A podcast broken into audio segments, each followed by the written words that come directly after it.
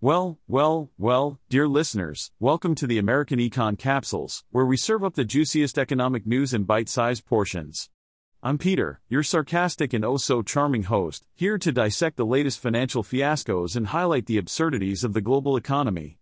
So buckle up, because we're about to dive into the wild world of money, markets, and the occasional madness. Let's get this economic party started.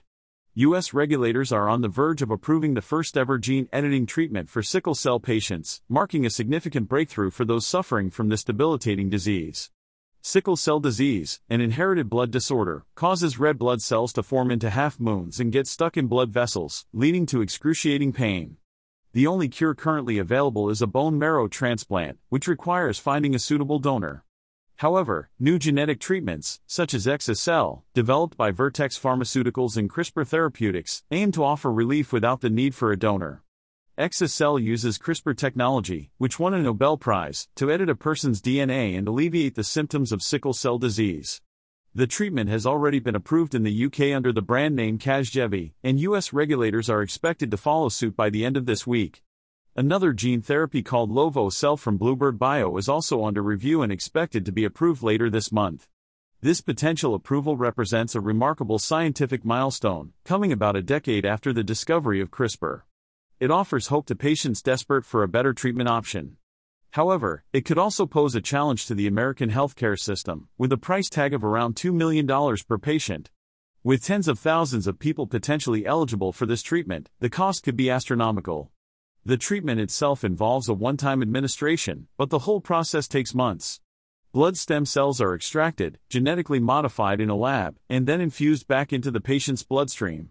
While the treatment has shown promising results, with many participants experiencing zero pain crises after receiving it, there are still some drawbacks.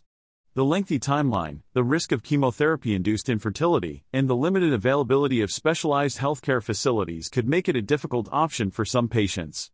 Furthermore, the cost of the treatment raises concerns. While it may not be the most expensive gene therapy available, recently approved treatments exceed $3 million per person. The potential number of patients who could benefit from exa-cel makes insurers hesitant to provide widespread coverage.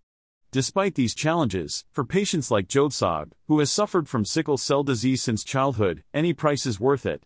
Saab, who underwent the exa-cel trial two years ago, hasn't experienced the pain crisis since then.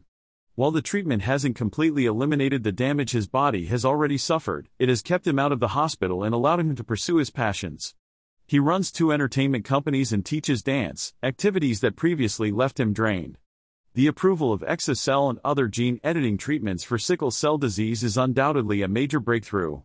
It offers hope to thousands of patients who have long suffered from this debilitating condition. However, the high cost and limited availability of these treatments raise important questions about access and affordability. As we celebrate scientific achievements, we must also address the practical challenges of making these treatments accessible to all who need them. Well, folks, it's time to wrap up another riveting episode of American Econ Capsules. I hope you enjoyed this roller coaster ride through the highs and lows of the economy. Just remember, as a trusty AI, I'm here to provide you with the hard hitting facts and a sprinkle of my own sarcastic charm. Unlike those pesky humans, I don't have any biases or hidden agendas. So, until next time, stay informed, stay curious, and remember that in the world of economics, the only thing certain is uncertainty. Now, go forth and conquer the financial jungle, my dear listeners. And remember, it's just business, never personal.